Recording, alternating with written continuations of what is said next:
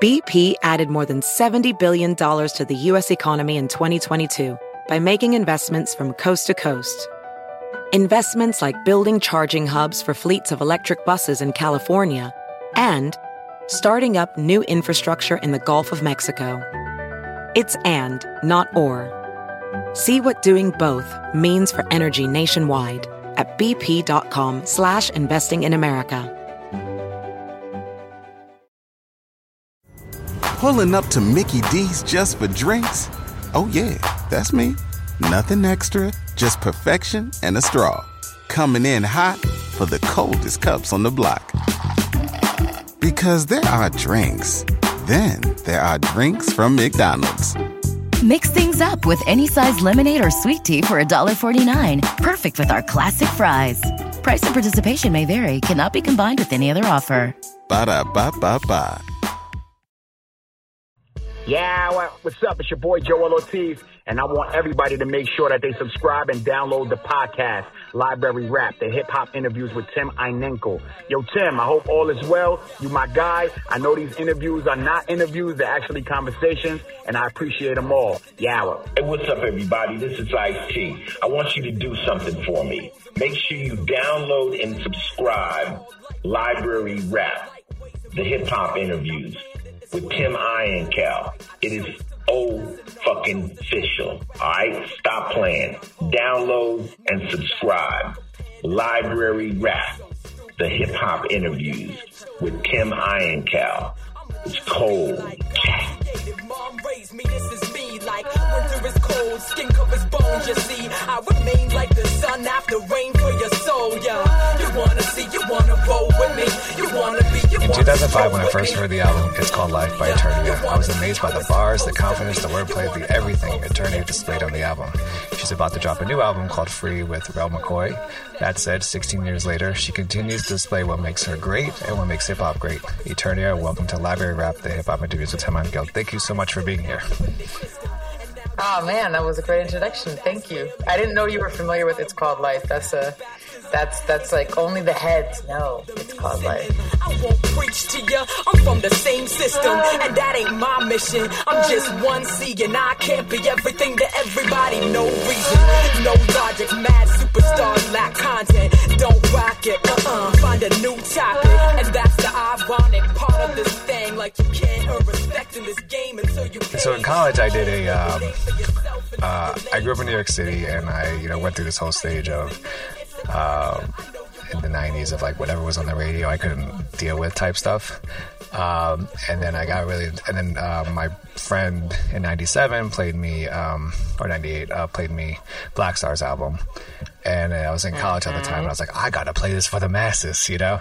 And then I got really into that kind of just like, you know, listen to Black Star, but then listen to Wordsworth, and, you know, get into the, like everyone. Uh, so then after I graduated 2001, I continued, obviously, before kids to still delve into music. And then I found you and I was like, oh my God, this is incredible, you know? Um, Thank you. That, that was my era too. Black Star was definitely like a, you know, like a, just a really seminal or whatever the word you want to use. It was just really, it marked my coming of age time, my teenage years. Uh, you're a Canadian artist, right? You're from Canada. Um, and yeah. you think about artists that paved the way for Canadian artists. You have to think of Maestro Fresh Wes, and, uh, and Michie Mee, right? Yes. So these are two MCs that helped pave the way. Um, what were and, and, you know, and you could talk about how Black Star, uh, and please do, about how they impacted you as well. But what were these two artists? What were their impact on on you? And then how from what you saw of them, how did how do you incorporate kind of them into you as you know yourself, the artist at Eternia? It's a good question. Yeah, my my.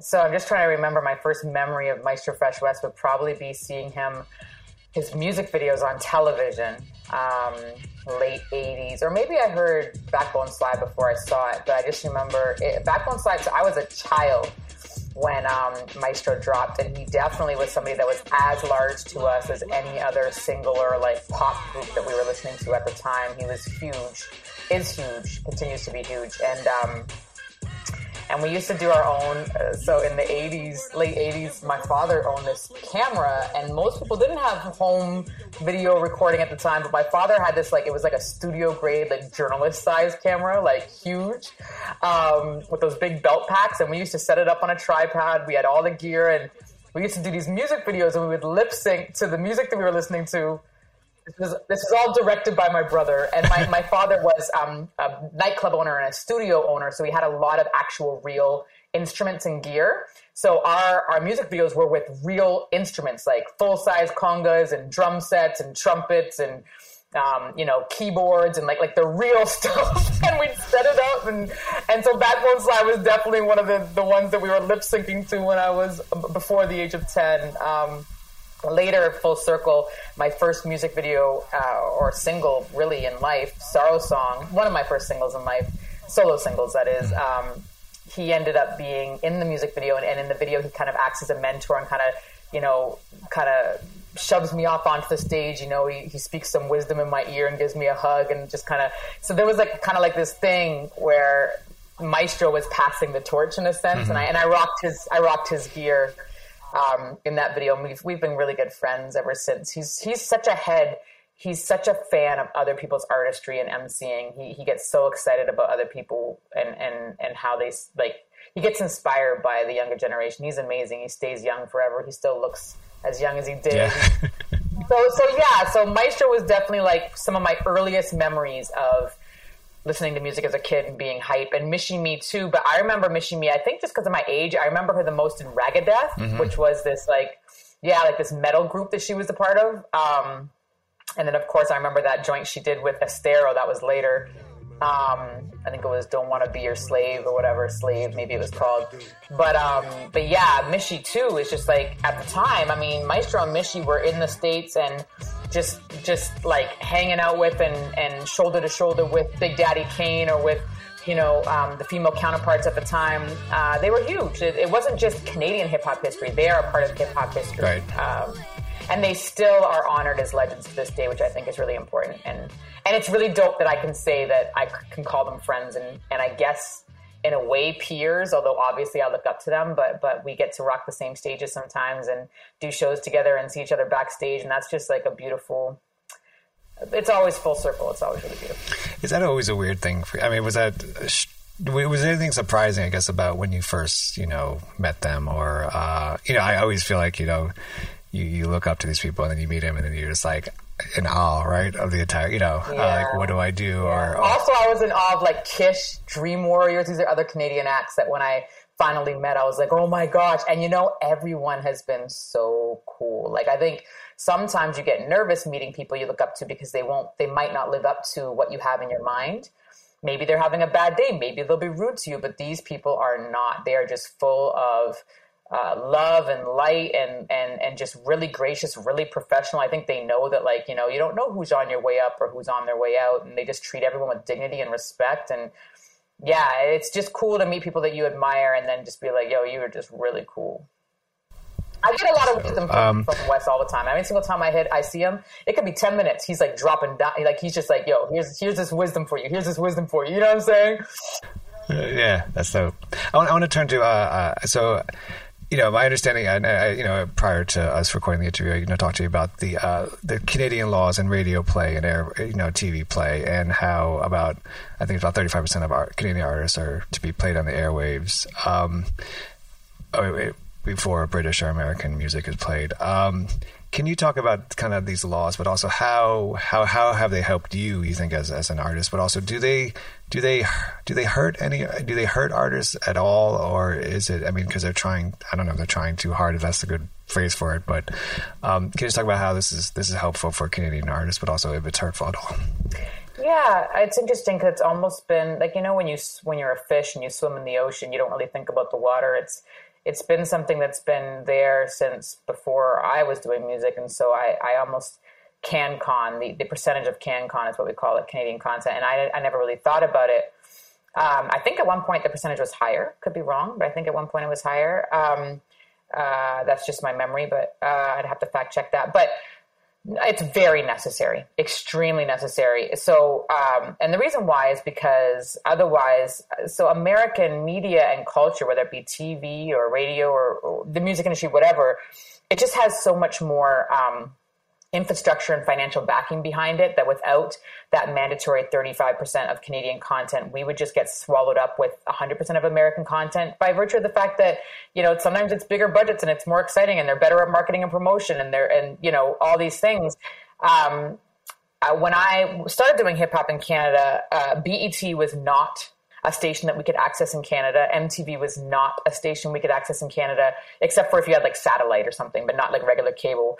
And other American outlets were not accessible. And of course, the internet wasn't like that yet. So it was kind of beautiful because, in a sense, it created this bubble of not a complete bubble. Everyone was still trying to access American content, but but it created a little bit of a safety net for Canadian artists to to develop uniquely, like their own sound, their own voice, and to thrive. And then around, I want to say it was like 97 maybe or something. I want around there, BET came to Canada. And even then you saw the impact of that on the way our artists sounded. You know, they started to like, I think, you know, we had Toronto's version of Mobb Deep or we had Toronto's okay. version of blah, blah, blah. Like it was just like, okay, now this is just like carbon copies of what you're seeing. And, and it was influencing the culture, especially hip hop culture drastically. And so, um, if it wasn't for that mandatory 35%, I just think we would just, we, it's protecting our creative arts really across the board um, from complete, I don't know what the word is, but, but, um, you know, just being usurped completely by, by American content. And I'm, that's not to say that I don't love American content. I do. And I'm, I'm in the States uh, pretty much as much as I'm in Canada. And, and I, um, I consider myself a fish in water in both places, but, but it's just, uh, it's important to protect our voice, our identity, our sound, and even the ability for ourselves to thrive as artists in Canada, which is already still difficult, um, was more difficult probably pre Drake. Drake made it more of an industry than it was before. Um, you know, Canadian, as a side point, Canadian music industry has historically always been very white, very folk and singer songwriter focused. And so, um, you know, breaking that as a quote unquote urban artist or whatever you want to call it, a hip hop artist has always been difficult unless you sing and play the guitar like some of our rappers do. But, um, but it's been hard, you know, like, like, um, there's just an amazing podcast that I'd recommend called this is, I think it's called This is Not About Drake or this podcast is not about Drake or something. But my friend Ty Harper put it together and it's about the hip hop, the development of the hip hop scene in Canada um, pre Drake and also, you know, the challenges that people faced and, and, and how things cha- changed when Drake came around. Because really, as an infrastructure, like, you know, Cardi was dropping singles with Akon that were huge around the world and still not getting love on radio or in the media as much as like in Canada. It was just like there was no outlet for that kind of music in a way that would sustain and support you. So I don't know if I'm summarizing this correctly, but just to say the 35% is the least, is, is, is just the bare minimum of what we require to, to hopefully thrive as a Canadian artists with Canadian identity. How, do, how does that, I mean, I imagine there's a, um, yeah, I talked about, I talked about, uh, you know, discovering, I guess, Black Star, right, in 97, yes, 98. And, yes. and, you know, then I did a radio show in college and it was like the underground hip hop show. Uh, and, you know, it was against whatever commercial stuff was being played on the mm-hmm. radio. I um, came up in a very similar vein. So how, how does that, I guess, what is the, what's the underground hip hop experience or, or, or, or, music in Canada versus the, I guess, the commercial hip hop music? How does, I guess, how does that argument maybe play out with and then it kind of tying in the 35% that of artists you want to hear on the radio. I mean, ours like so now that Drake is, you know, Drake obviously the most popular um, hip hop artist I think in the world right now. Um, you know, he he if you, if you play him on the radio, you technically you, he's part of that 35%, correct? Yeah, right which I'm sure impacts everyone else drastically. right, right, exactly. um, yeah, yeah. I mean, that's an interesting question. I can only speak, uh, you know, I'd say post 2000, I spent probably as much time stateside as I did in Canada. So I'm like, not as clued into. For example, I was in New York City. When I moved to New York, nobody knew who Drake was outside of being the actor on that show that he was on. Degrassi. Um, Degrassi, yes, of course. And then, you know, I came back a couple years later and it was like this guy was the hottest shit. And i was like whoa what just happened? You know so there's definitely been segments of toronto's hip-hop history and canadian hip-hop history that i've been not plugged into. Um, but i will say that in the 90s it felt like anybody that was doing hip-hop in canada was immediately independent or underground just by virtue of the fact that the infrastructure wasn't there and it wasn't you know canadian the music industry wasn't really supporting hip hop that much, um, other than things like college radio and, and, you know, stuff like that. So, and a couple shows on Much Music, which is our version of MTV, but but just very limited airtime. And they and and and I think the VJs of those shows, the, the producers or the creators of those shows, would have to tell you how much they fought to even get those shows on the air. Um, so so that being said, you were kind of always independent or underground if you were doing hip hop in Canada. Now that's different, I'm sure, and I don't know that experience. Um, I've been independent my whole life, uh, underground my whole life, kind of by necessity. Although also I'm very, uh, uh, you know, I I like to be in control of my image and my sound, so I, I probably wouldn't have fit into the major label model anyways of like the we're marketing a Coke bottle kind of thing we're marketing a product. I, uh, that's not just that's just not my ethos musically, but but yeah, I think uh, it'd be interesting to know now where artists in Canada, hip hop artists, place themselves in the scale of ind- independent or underground versus mainstream or commercial. Um, I don't know about the labels there. I remember at the time, like knowing everybody that were like, you always knew the A&Rs at the major labels in Canada, which is like, you know, the, the, the department or the subsidiary of the American one, right? Um, thinking about Universal Music uh, or Sony or whatever, um, you'd always know the like urban A&R. Like everybody knew them and that person held so much power.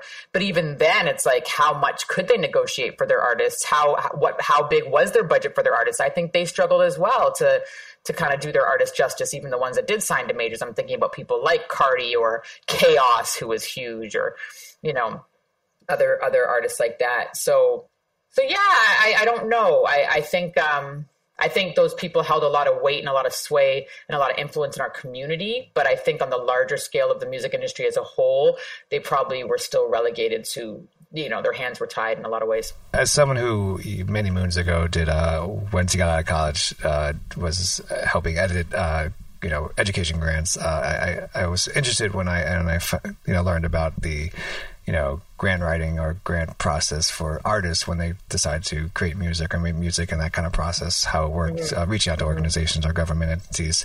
Uh, mm-hmm. Can you talk about how that has helped you, the grant writing part has helped you in your career, but also the, the amount of work that it mm-hmm. takes to get these grants and, and kind of the deadlines that you're under or even yeah. the, what you have to, you know, I mean, you know, with, with grant writing, you always have to show that you're, the process, the process, you're, the progress you're making uh, yeah. to prove that you're not using the money just to use the money. Uh, yeah. Can you talk about kind of this whole process of it? Yeah, it's it's definitely changed over the years. So first of all, grant grants for me in Canada have been a game changer. They are the infrastructure. So in Canada, we didn't have the label backing or financial support. We had grants, and even people that were signed to majors still relied on the grants whether you're major or underground, the grants was the financial infrastructure. So there was the 35% CanCon that has to be played, and the grants were the financial, also from the government, were financial infrastructure to help actually just create artistic Canadian content across the board, whether hip hop or not. And without it, there might not be, a, like, you know, we'd be swept away. And so um, early on, I, I, accessed a lot of grants. I, I, learned how to write grants through a manager I had at the time who was the same age as me and just learning.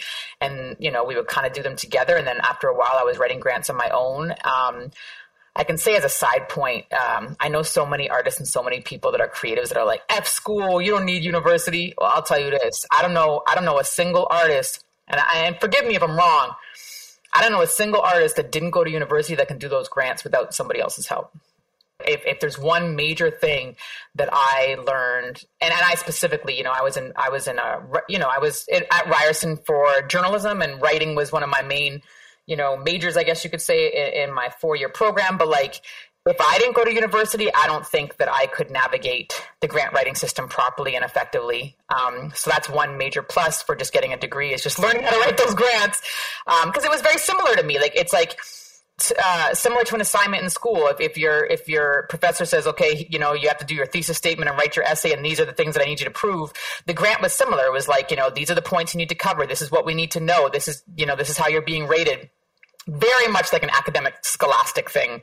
And so um, I think that I excelled at grant writing because I excelled in school. So just a side note for people who are wondering whether school is worth it. But yeah, so we've I've lost count. I mean, upwards of a hundred thousand. I don't know if we're upwards of two hundred thousand dollars now, but definitely. And for Canada, I know that doesn't sound like a large budget with American budgets, but for Canada, that's a significant amount of money. Never a penny in my pocket, um, but always money that went directly towards creating so money for creating an album money for marketing an album money for music videos money for touring uh, money for uh, all different things, uh, you know, and, and they're very strict. It sounds like, ooh, this gold, this pot of gold, you know, that you just access. They're extremely strict. And if you've, as you have written grants and received grants, you know how strict it can be. And, and, um, you really have to know how to, how to navigate that uh, some more strict than others actually. I think i struggle a lot with the grants where you have to kind of prove that you're like commercially viable through your numbers uh, whether that be actual sales or your for example your social numbers. Like now it's all about your socials and how much numbers you have on your socials. And and that i struggle with. I think i i presently although i in the past i did receive those grants presently I do better with the grants that are more artistic based. So they're looking more at the merit of you as an artist and your sound and your vision and how feasible your project goals are than they are, okay, how popular are you? You know, the popularity contest thing. So there's different types of grants and you kind of have to know your audience when you're writing to them and what it is that they're actually caring about. Um, and every single, you know, jury, I actually sit on a jury uh, for Factor Canada, which is notoriously one of the more I guess you could say industry based grants where it's like really about like how poppin' are you? You know what I'm saying?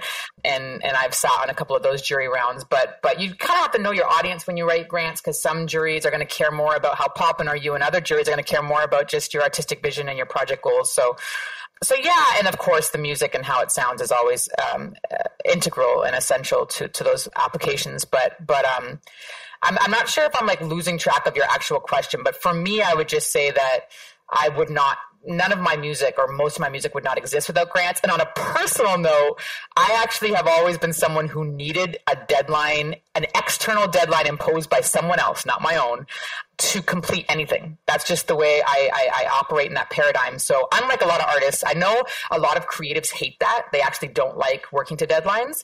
And I'm the opposite. I thrive with deadlines. So if it wasn't for grants, forget the money. I, I just might not have an album because I wouldn't be focused enough or driven enough. But I think the minute someone else says, okay, this is when it's due, I'm like, all right, go time. Because I don't like to let people down and I like to be a person of our word and I like to, I like to, I guess I'm an achiever or something or an over. I always like to get A's in school. You know what I'm saying? So for me, it was like this grant body that just gave me a bunch of money is telling me it's due this time. All right, I'm on it. You know, so so I think even just the the motivation I would say to to complete projects came a lot from from writing those grants. So so yeah, every album, not the mixtapes, but every album I've dropped has been financed not entirely by grants. And it's not like we had an abundance of money and the money has actually gotten smaller and smaller and smaller over the years. You'd think it'd be the opposite.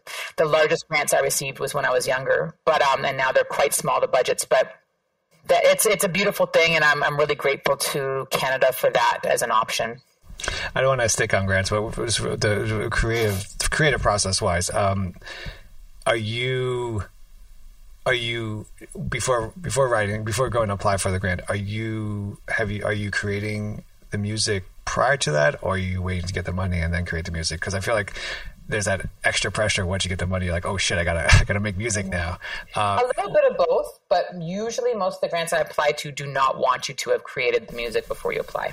So if you have created the music you kind of have to pretend like you haven't you know ah, what I'm saying? Gotcha, gotcha. Uh, but most of the time, I'm creating either from scratch or I might have some drafts, some scratch tracks, but but they're not they're not close to completion yet.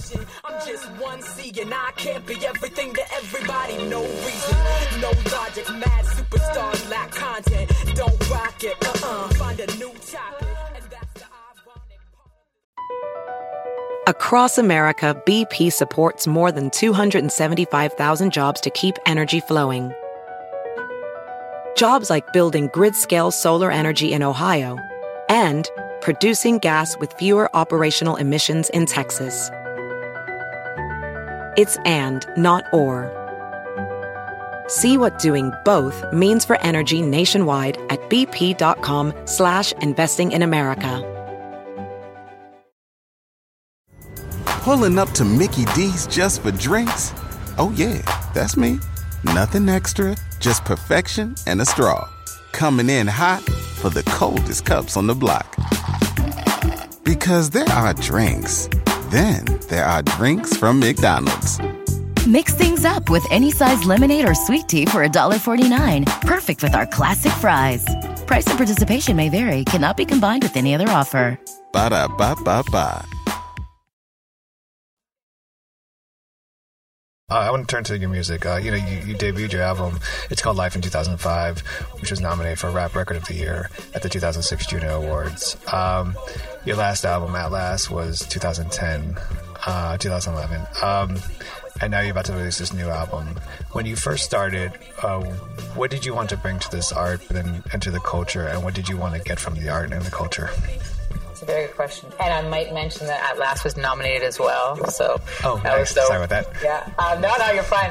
so what? What was my intention, and what was I hoping to get from the culture? Is that the question? Yeah. What did you want to give to the culture, and what did you want to get to the from the culture? Give and get. Wow, that's a very good question. I don't know if I've ever quantified that in my own mind. Uh,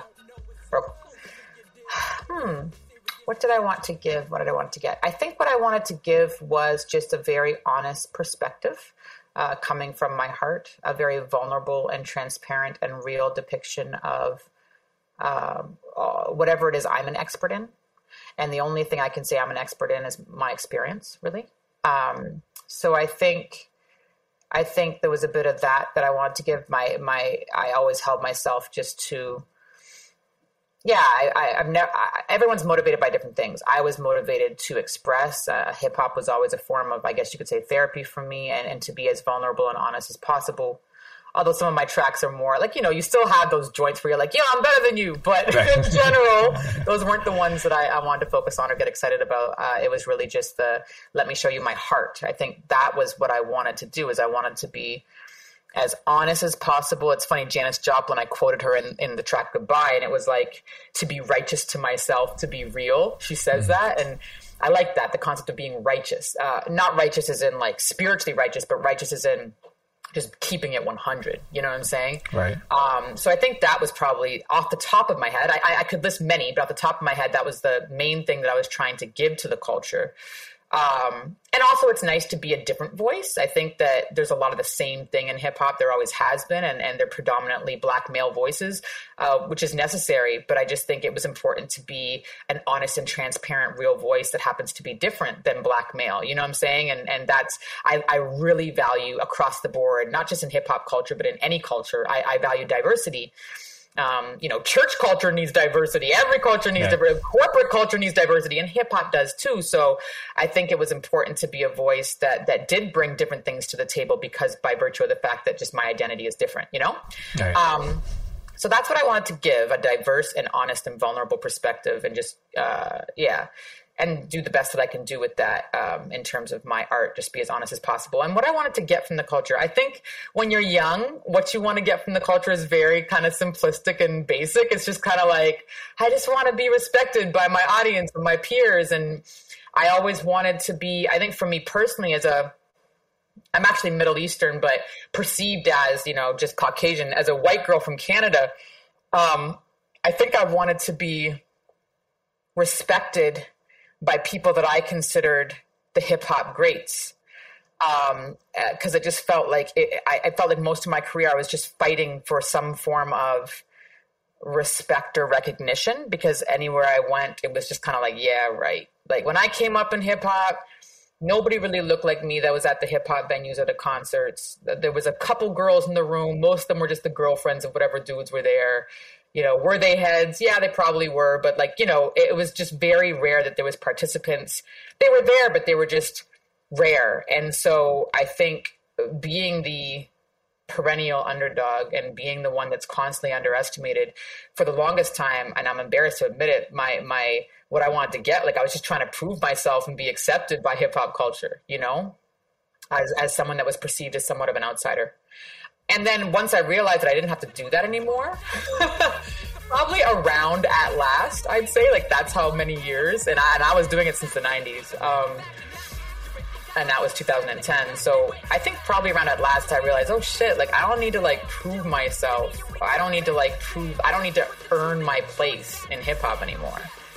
And at that point, um, I think anything I got from hip hop culture, uh, especially I think about the community and the people, was just a bonus. It was just like this loving reciprocal exchange of like uh, just energy. You know what I'm saying? Um, it was beautiful to be honored by people that I admired growing up, like DJ Premier, for example, or The Source, or like these things that like were markers. You know, it's like ooh, like this, this, this, you know, this, this outlet that really knows their hip hop is giving me a good review or something.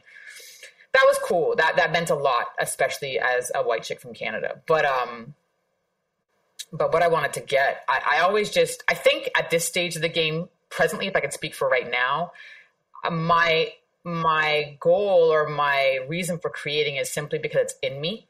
And I think in order to honor ourselves, we need to, you know, whatever's inside needs to come out. So it's in me, it needs to come out. Whatever happens after that is none of my business.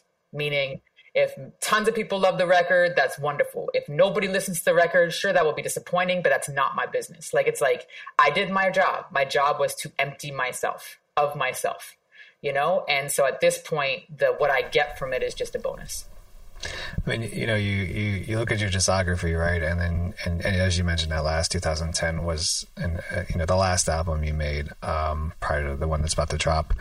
Uh, and yeah, I know you you dropped a few singles in between this time, but you know, essentially as a you know, as a fan, if I look at it, I'm like, wow, why, you know, Eternia is not making music anymore, right? Yeah, I know, I know. Um, yeah and you please, you know, please answer this as low as you want, as much as you want. But you know, I, I can't imagine um, walking away from anything that you're, you one you love, two you're really good at, right? And how much of a decision or hard of a decision it yeah. was to make. Um, if you can, if you want to, please, would you talk, just talk about the process of why, you know, why did you walk away, or maybe why did you stop making albums? Yeah, that that um, I still to this very day, and it's been over a decade ago. I still to this very day feel very conflicted about my decisions. And I like to say I don't live with regrets, but I do wonder often, man, like, was that like the worst decision I ever made in my life? And, and by that, I mean specifically moving away from New York City in 2013, because I feel like moving away from New York was also kind of stepping away from uh, being an active full time hip hop artist. So, as you mentioned, I did hit some stages, I did drop some singles, but I wasn't actively recording albums and touring and so it was almost like I wasn't, um, you know, like I just disappeared. And uh, Uh, there's this line in most people, and I feel like it summarizes it better than I can here. And I just, I wrote in that song, I said, I don't know if it was God or my sin, self sabotage or wisdom of the ages kicking in. All I know is I left. And now when I look back, I often wonder if I missed my one shot for impact and that's how I feel because when I left, really the glass ceiling was breaking and the doors, the gatekeepers that held doors closed for many people were opening wide for me.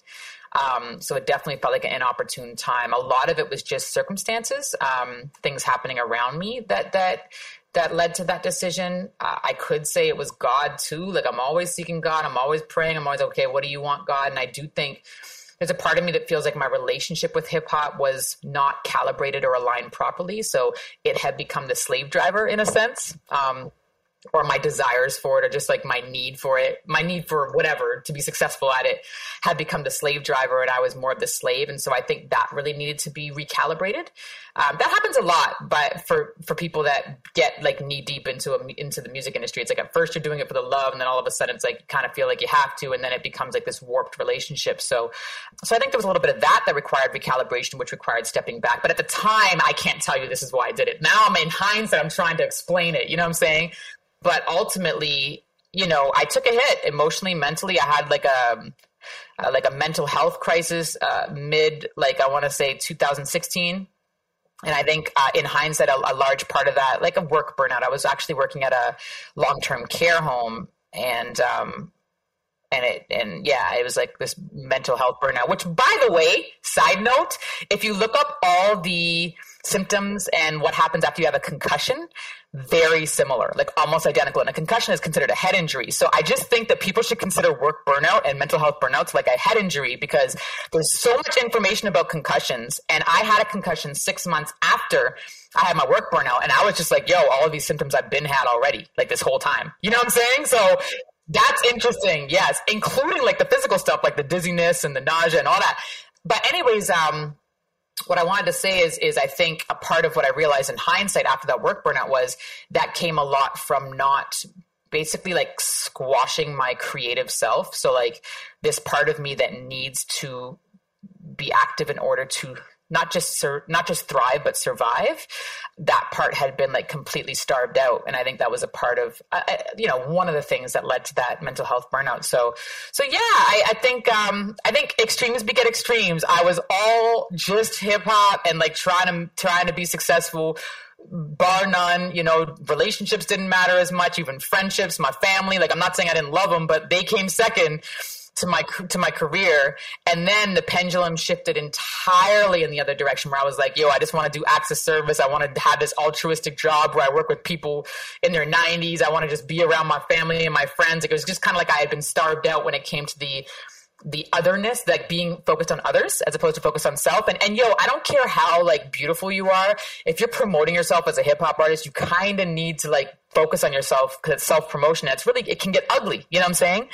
Um, so I think that that was what happened. It was just a natural pendulum shift, which had some like factors that happened in my life that kind of pushed it forward. But a natural pendulum switch shift from like complete self promotion and focus on my career to complete for the most part, like other focus and trying to be Mother Teresa, basically. Um, and now I think I've hopefully landed, hopefully, um, I'm a little more recalibrated and landed somewhere in the middle.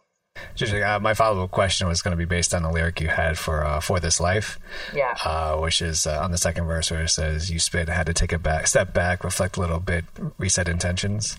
Yes, and you've yes. obviously just answered that question. um, yes, yeah, good um, quote. I love that song, and that's um, and, I, and once again, I still don't know if I made the right or wrong decision, but it's just like this is this is, is at the end of the day, you just have to accept that there was that was you know a part of your life, necessary learning.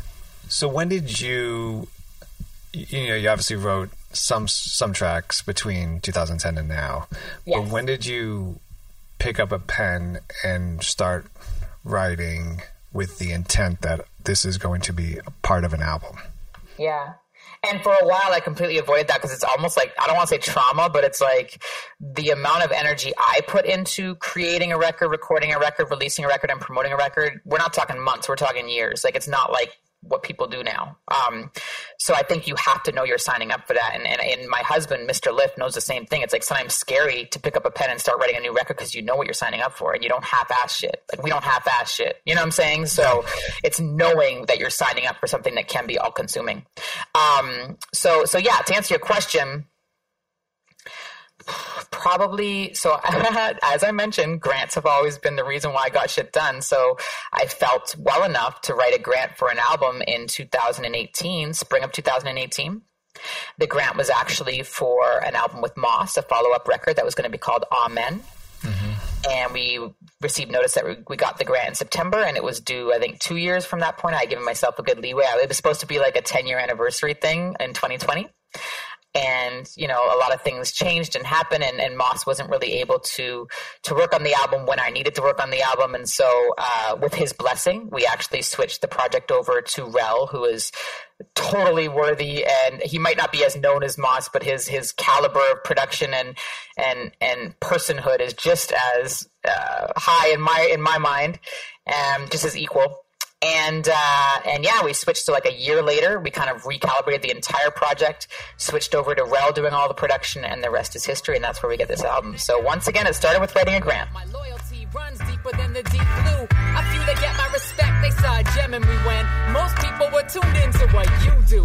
Or you, or you, most of them were dudes. I'm used to that too. Ain't no complaining, that's just the rules. Been invisible and broke my way through the glass ceiling. Folks calling like they always supported. That ain't the truth, but I'll take it though. I remember those times. Most people on my phone, now my ringer's on silent. Across America, BP supports more than 275,000 jobs to keep energy flowing. Jobs like updating turbines at one of our Indiana wind farms and producing more oil and gas with fewer operational emissions in the Gulf of Mexico. It's and, not or. See what doing both means for energy nationwide at bp.com slash investing in America. Pulling up to Mickey D's just for drinks? Oh yeah, that's me. Nothing extra, just perfection and a straw. Coming in hot for the coldest cups on the block. Because there are drinks. Then there are drinks from McDonald's. Mix things up with any size lemonade or sweet tea for $1.49. Perfect with our classic fries. Price and participation may vary, cannot be combined with any other offer. Ba da ba ba ba. You know, a lot happens. Obviously, in eleven years, you you you, you have a you have a two year old. Uh, you you're about to become a mother again for the second time. Uh, Yes. You know, you. Literally, I can go into labor in this interview right now. I'll call the I'm like 33 weeks. Yeah. Oh, yeah. um, so a lot obviously happens between you know the, the 11 years. Um, and obviously your writing process is, I imagine, has changed at all because you're writing for different. You're writing for, as you mentioned, you know, I, I think as you mentioned, you're kind of writing for yourself, um, in a way, right? Uh, but also, you know, children have a big impact on that as well. How, do you find yourself with your child? do- I mean, do you find yourself writing differently? I guess uh, with being a, because you're a mother now. Um, do, is that a, uh, I guess is that a fact? Is, is your child a factor into what what lyrics you you might put out there?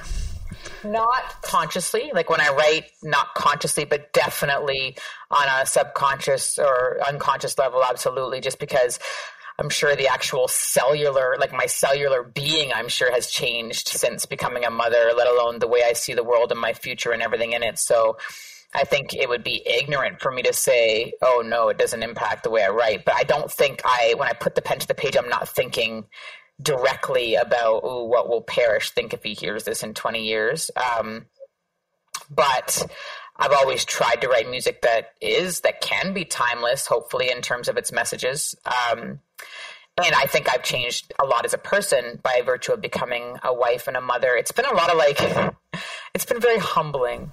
It can be humbling, it can be lonely, it can be isolating, but it's been very humbling um, for me to become a wife and a mother after being like kind of the center of my own universe as Eternia is. Um, so if you if you watch He Man, so yeah, I think um, I think yeah, that's the, the simplest way to answer that question. It's just like not intentionally, but I'm sure it has impacted my writing.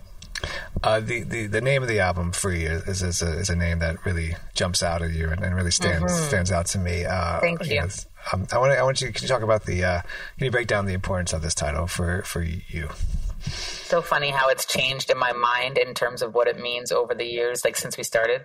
So when we started, free kind of meant the intention behind how we wanted to make this record. We wanted to make it in freedom.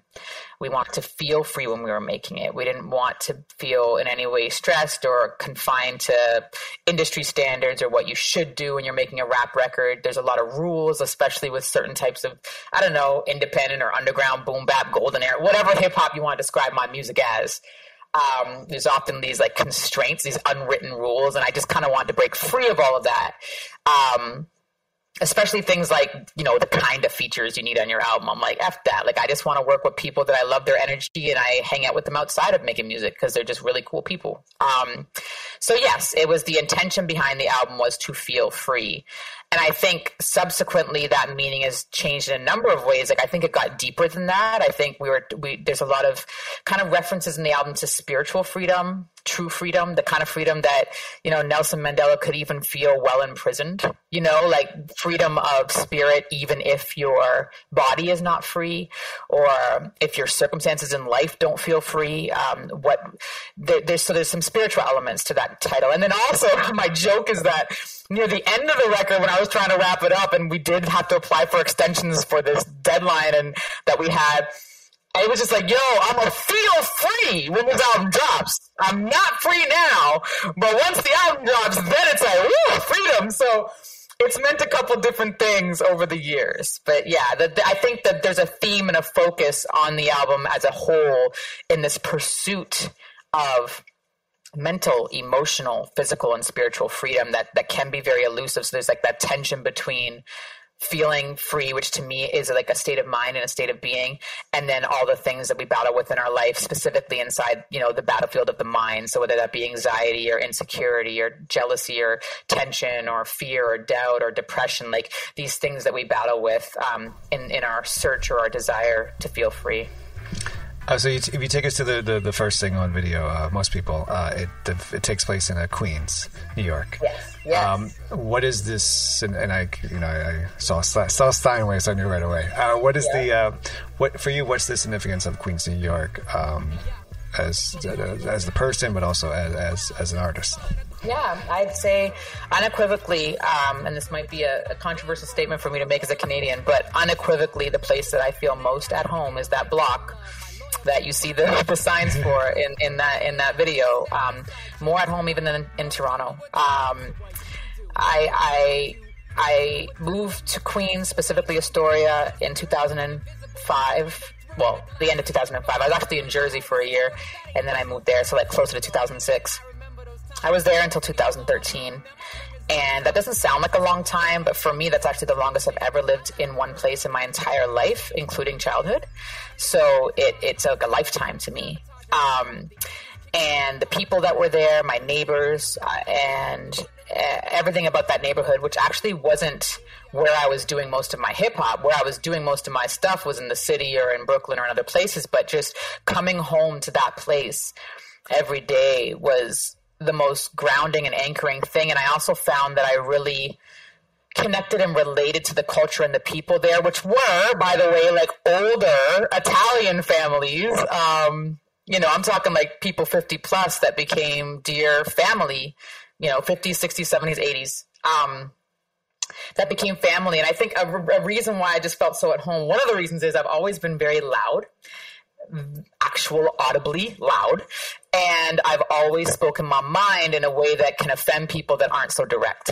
But for me it's never been offensive. It's just been you. I'm like actually no filter telling you what i think. And anybody that knows me my entire life even from childhood would i would i think describe me as that? Just somebody that you know i'll tell you what i think without a filter and so moving there was like I was finally with my own kind. You know what I'm saying? Because if you know anything about Italian families, if you know anything, like, it's just like they're loud and they will tell you, especially like Italian New Yorkers, they're loud and they will tell you what they think without a moment's hesitation. They're not gonna like put a filter on that shit. And so I just I just remember just being like, oh man, I finally found my people. Like I'm just like because everywhere else I went, I was like an elephant in a china shop. It's like I'm offending people left and right, not even trying to. I'm just like, yo, I'm just not I'm I'm, I'm not trying to offend you. I'm just trying to tell you what it is. So and New York City in general is more people don't have time for the extra pleasantries. They don't have time to to, to go out of their way to be polite. They're just like, yo, like no matter where you go, people are just telling like they don't have time for that shit, so they just tell you exactly what it is.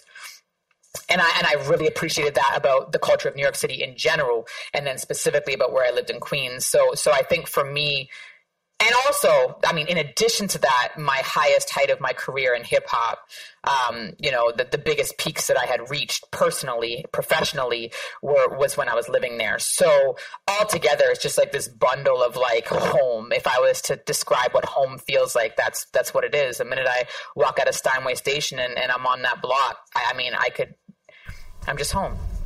So, um, so there's a, a, line that stands out and on the track, and it, this line is: "Most people look at me like who let her in the spot," and it uh, it stands out because I have to tell you a story I heard uh, about you at Southpaw Club in Brooklyn a while back. Ah, uh, yes, which is uh, also home. Southpaw is family. Yes, continue. So he's, um, a DJ was telling me a story that he, uh, you know, there was a cipher going on, and not just like local MCs, but like Buckshot, I think, might have hopped on stage, and then you hopped on stage, and he the DJ at the time, um, kind of you, you stood out to him and like you know who is this girl? Um, and he really like wanted to test you and your skills, and he kind of I think he made him you know messed up the beat or whatever, and he said she didn't falter at all and she destroyed it. Um, and I just wonder like what take like take us back how how do you get this confidence to you know, go up on stage with just like a bunch of dudes and an MC, MCs and DJs that are trying to mess you up and test you. And how, where does this confidence come from? But also, then how do you how do you overcome this where this burden that you know how does this burden of testing does not get not get too much for you? That's a very good question. I, I really appreciate that. Thank you. Um, I will say this: after a while, it's almost become invisible to me. I always said I was like a horse with shutters on, like on my eyes, whatever you call those, those blinders. Right. Um, in the sense that people that were doing shit like that, it's almost like I didn't even notice. Like it was just like water off a duck's back at a certain point. But you build up the immunity, and I would say a couple things. I'd, I'd say a part of it's just personality and how I was born and my genetics. My father had an insane amount of confidence, bordering on I don't know you know, what is it when you're a masochist or whatever? Like he's just like, or like, um, you know, he's just, he just is super confident. I come from my father's side of the family are from Turkey. They're from a small village and they're like, just like, we are royalty. like, so, so I, I imbued in me was a bit of that since I was very young. Like, hey, like you're, you know, you carry yourself a certain way. When it comes to always being around dudes, which yes, uh, I was predominantly always shoved in ciphers or on stages or in clubs or wherever, just me and a bunch of dudes. That I think was also natural for me by virtue of the fact that my father owned a nightclub and we were often there as kids. And my father's uh, underlings, or the people that worked for him, I guess you could say, were all like these like crazy, burly, tatted up, like scary looking biker dudes, you know? And those were like my babysitters when I was like three, you know? and so for me, when I see dudes that might look intimidating physically, I'm just like, oh, like you're like a teddy bear to me. Like, you know what I'm saying? Like, because yeah. I was raised around these people. They were my babysitters. So I think just being in a, in a room that's all men, um, being in a room that's all men that also like you're like yo am i safe like this is something that i was quite comfortable with just by virtue of how i was raised with my father so that was something that in hindsight, it took me many years to realize that in hindsight. I'm like, oh yeah, that was kind of like something that I was trained for. I always had more male friends than female friends growing up, which a lot of women will say, but especially women in hip hop. Um, so for me, I felt very comfortable. Uh, you know, male friendships were just kind of where I was actually more comfortable than female friendships for a long time. And so there's all that. And then, and then the thick skin stuff is just like you develop that over time yeah, you develop that over time, and you have to. I think no more more than anything, you just kind of have to have this sense of, like you know when people say, "Oh, what will they think?" Like this quote unquote they. Yeah yeah. this elusive who are they you know i always thought that was bullshit i was raised by two very independent people my mother and my father do not both don't really care about they too much you know what i'm saying so i was naturally raised like yeah no like and my brother and my sister are the same way. I don't think we care too much about they you know? So i think a lot of it was just having confidence in yourself knowing yes i i, I believe i can rap i believe i'm good. And then whatever whoever they are they don't get a vote. They don't matter. And that's not to say that comments didn't hurt me. I learned very early on, especially when it came to um, comments in blogs or like we're talking like even in the 90s and like those bulletin board rooms yeah. or whatever, um, comments underneath your videos and YouTube. Like I learned early not to scroll down. Like back in the day, all of my comments, like it would be an amazing article. Like it could have been an article in like Hip Hop DX or something, and it would be like really positive, you know. And then all the comments underneath would be like the most demeaning shit you've ever read in your life really demeaning shit. And I learned early on, and by early on, I just mean like previous to 2005, before my first album, I just learned you don't scroll down. Just don't scroll down. Like that's the biggest advice I would give other female MCs is just like, yeah, don't scroll down. Like you don't need to hear that peanut gallery shit. It's irrelevant to you. So, so yeah, there's a little bit of everything there. And then of course, just over time, being supported by, I must mention this, it doesn't all come from within me, being supported by people that do matter to you in your life that do say, yo, we're going to put our money or our time or our energy or whatever behind you to support you because we believe that you are worthy of being in this spot in hip hop. Um, that really fortifies you because I always said I would choose what what uh, information to take in and allow to seep into my consciousness and my being. And I, and I would try my best to choose those things that were, there's a scripture I love. It's like, whatever is I'm butchering it, but it's like whatever is pure, whatever is lovely, whatever is of good rapport, whatever is honorable, whatever is, um, you know, whatever honest. Think about these things, meditate on these things. So in my life, I've done my best to try and only take in that kind of feedback. Um, I don't mind critical feedback as well from people that love me, but but taking on the kind of feedback that you know is uh, constructive, not destructive. Uh, you know, and, and, you know, in the video, you uh, you you do give you, you, you, you put up names to give, you know, shout outs and, you know, yes. obviously thank yous uh, of support. And, yes. you know, four, four names that really, I mean, a lot of names stand out to me, but there's four names that stand out because I think the lyrics that accompany it stood out to me as well. And the names are DJ Premier, DJ Eclipse, Mr. Lif, and Murs. Yeah. Uh, and these lyrics are, and these four names are accompanied with the lyrics when you spit. Um, and I hopefully don't butcher this too much.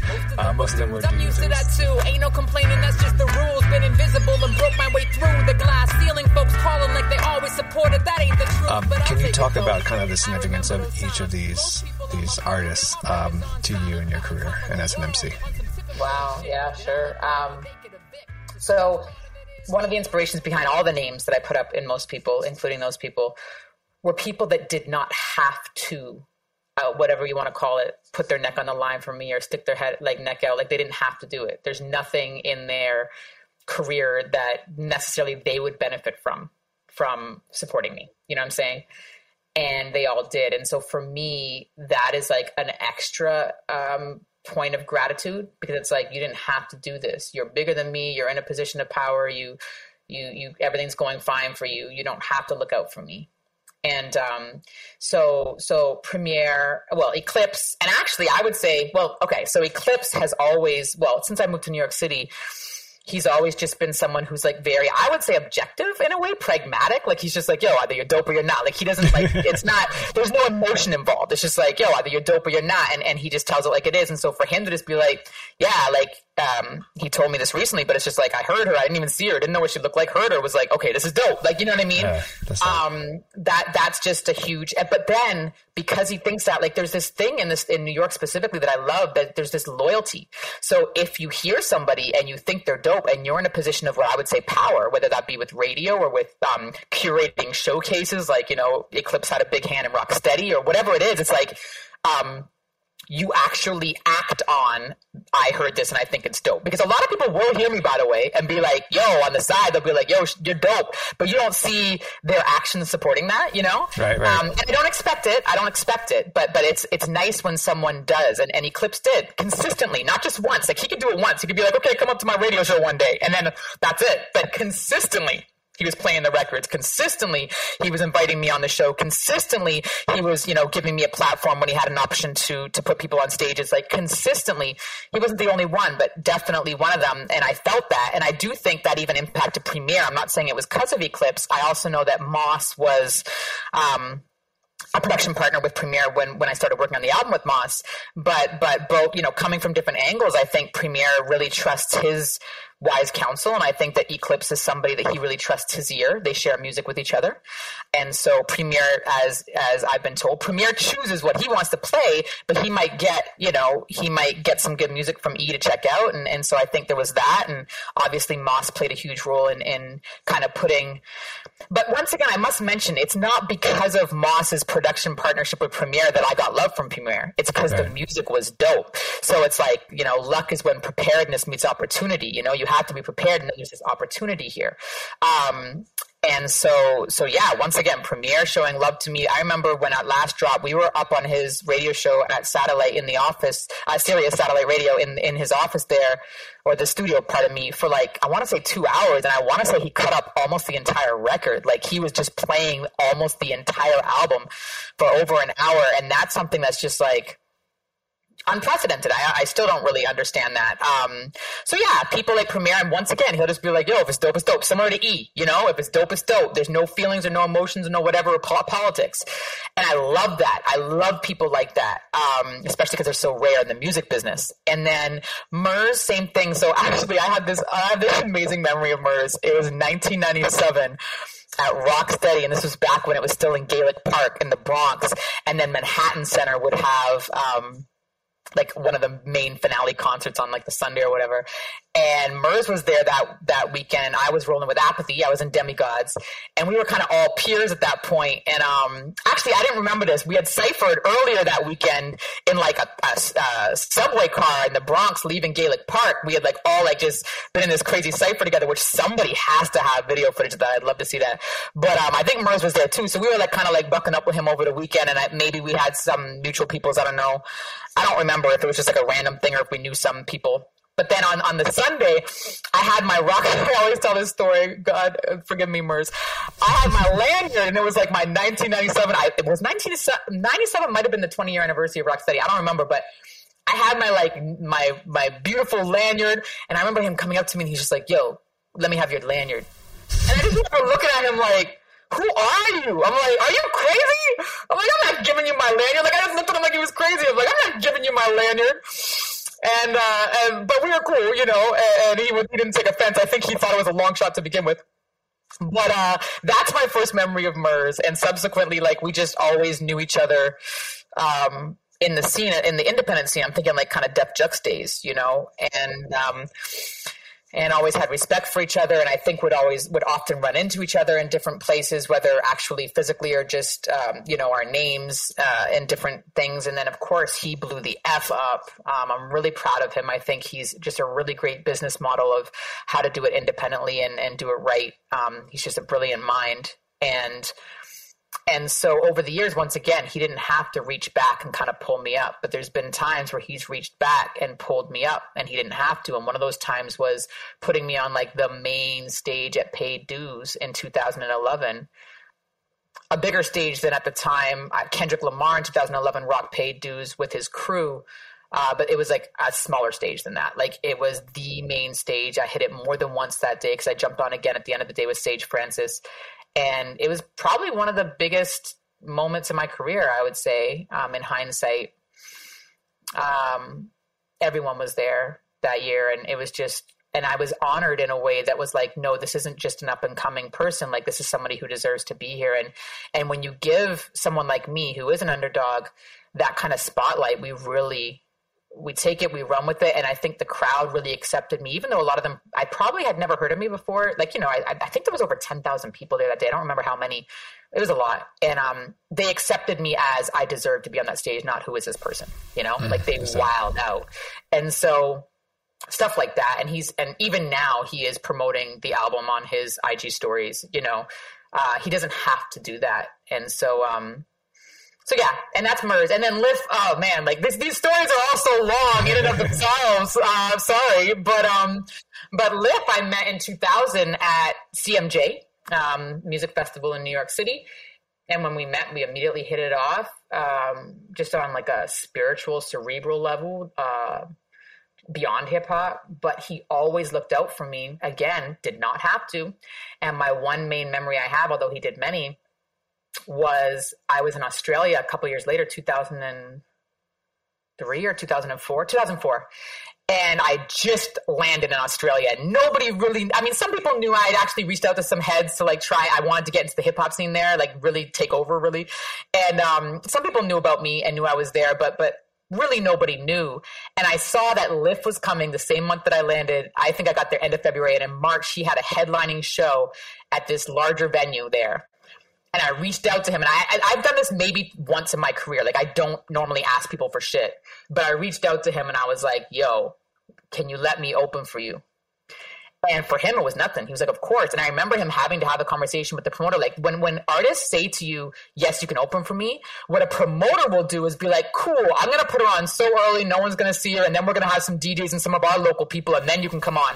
And so an right. artist has to advocate. Like they have to say, "No, I mean like right before me. Like I want her to open for me." Like One Below used to do that too. He used to be like, "No, like she's not going on early. She's going on right before me." You know what I'm saying? So one below his name should have been in that video. I, I don't know how I missed that. Um, but yeah, so um, so yeah, Lif uh, said sure, no problem, and I killed a set for maybe ten minutes right before he rocked, and it was a you know a packed house, and he was the headliner, and that opened so many doors for me when it came to the five months that I lived in Australia in Sydney, Australia, by virtue of just everybody who was in hip hop being at that show, and so things like that. Like he did other stuff for me too, um, but things like that uh, are just game changers. You know what I'm saying? And, and, once again, they don't have to do it, and they do it. Right. I think that's that, that's the important part, right? Is that the, it's it's it's all these artists. It's the, it's their credibility on the line too, right? Exactly. Like yeah. They're not going in major to, ways.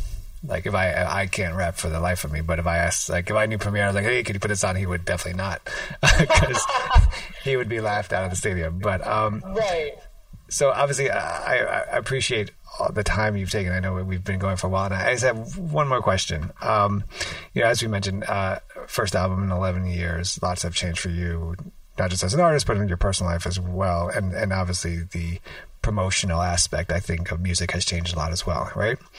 Um, so what yeah. what's what happens now for you? I mean, you know, usually what happens is what they the album drops, you go on tour, you sell merch, you know, you tour for as much as you can to, you know, make as much as you want, you know, can for the album, uh, mm-hmm. and then you go home.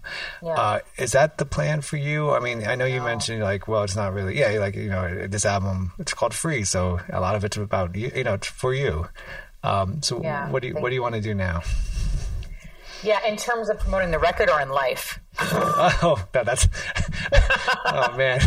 I feel that's a, that's a question I don't even know the answer to for myself. Right, right, right. what do you want me to focus on in this answer? Uh, I guess in terms of in terms of uh, in terms of the, the, the album and the music. The music, yeah. yeah. So um, I'm actually grateful. I, I, I want to say, in a sense, I'm grateful for COVID, which I know is also a controversial statement, but it has moved a lot of things even more digitally and online and virtual than it ever has than it ever was before and that's really actually just helpful to me at this moment being that i can't physically just by virtue of how pregnant I, I am and also my family needs and all that um, as, a, as, a, as a new mom of, of young children I can't do what I used to do. And, and what I used to do might not even be relevant in the industry anymore. Who knows? But I can't just go and hit every radio show physically, go and hit every stage that I'm invited on physically, right. and um, and just be all up in the spots everywhere that I need to be to remind people that this album exists, which is exactly what I did for At Last and for It's Called Life. I can't uh, do that so the the fact that now most things are done virtually is just such a blessing for me. I can still promote this record. I think in the past, publicists or promoters would have been like, "Yo, we can't help you with this album if you can't be out there touring." You know what I'm saying? But right. but now they can, and so and people almost don't expect you to tour. So it's a beautiful time for me for that um, god's timing divine timing um, in terms of uh, you know and we're open. Like Lif and i in theory are like yo if the opportunity is right we'll go wherever to do a show. But but obviously things have to be drastically different if i'm bringing my family with me and all that. Right. and, a, and a newborn that's still breastfeeding it's just like a whole different game you know? I think for me, if I could just speak on it on like a like a bigger level, I yes, the game has changed completely, and we're doing our best. Shout out to to my publicist Matt Diamond, uh, Diamond Media, who's just been killing the game on a budget. Like just you know, he he puts his all into everything he does. He actually worked the Vanguard record that Lif did with Stu Bangas, and it's one of the reasons why we we we signed him up for this. But he's just been killing the game. And my manager too, Sav, who always kind of played publicist roles in, in as a manager for me. But um, I think you know we're doing we're doing our best to do it justice. I, my my my motto has always been do your best god does the rest you know what i'm saying like if i know i crossed all my t's and dotted all my i's and gave it my best effort and it sinks at least i can be like all right that's god's will because i did my best you know what i'm saying like but if i don't do my best then it's on me you know so um so so that's what we're doing we're doing our best personally um I think it will be beautiful for this album to drop as it is before the baby comes. The baby's due like maybe two weeks after the album drops, could come earlier. Right. So, you know, the album drops, the baby comes, and then I'm actually dealing with like a health situation right now where they discovered cancer in my kidney. And so, uh, thankfully, uh, there's no. It's it's it's it's actually a blessing because it's early detection and there's actually no okay. symptoms or anything. I'm not receiving treatment, but they what happens with kidney cancer, renal cell carcinoma is they actually just cut it out. Normally, chemo is not the therapy, so they're waiting for me to give birth, and then they're going to cut that out. So for me, it's like dropping this album is very symbolic of uh, I'm really glad I'm getting this out before my life changes drastically, perhaps, you know, in a bunch of ways. I don't know what ways. My life's going to change drastically having two kids instead of one. My life's going to change probably in some ways um, by by having this kind of major surgery. So, and we hope it doesn't come back, but you never know, right? right with cancer. So, so yeah, I think those things, like those other elements, the personal elements of my life, have just been propelling me more to just give this all I got because it might be the last time. Um, and I know artists always say that, but really and truly, you know. So, so I just gotta. I I I'm blessed to be able to do this, and it's also just I'm talking a lot, but the last thing I'll say is it's kind of like the one aspect of my life right now that's like completely just me, like Eternia. It's not the mother or the wife or the this medical patient or whatever. It's just like I can just be fully in my identity when I'm when I'm even talking to you right now, Tim, in this interview. Um, it's just very fulfilling for me, and so I think the process of promoting this, no matter what happens, is extremely fulfilling. It's very full circle. So the new album is free with uh, Rel McCoy, uh, Eternia. It's it's really been truly an honor to uh, to finally talk to you uh, on the Library Rap the Hip Hop Interviews. To my I, I greatly appreciate your time. Thank you so much for having me. They started jamming me when most people were tuned into what you do, or you or you. Most of them were dudes. I'm used to that too. Ain't no complaining. That's just the rules. Been invisible and broke my way through the glass ceiling. Folks calling like they always supported. That ain't the truth, but I'll take it though. I remember those times. Most people on my phone, now my ringer's on silent. Felt on top of the world on some tipping point shit. Then I left before they could evict. The strange part of it is, I don't know if it was God or my sin. Self sabotage or wisdom of the ages kicking in.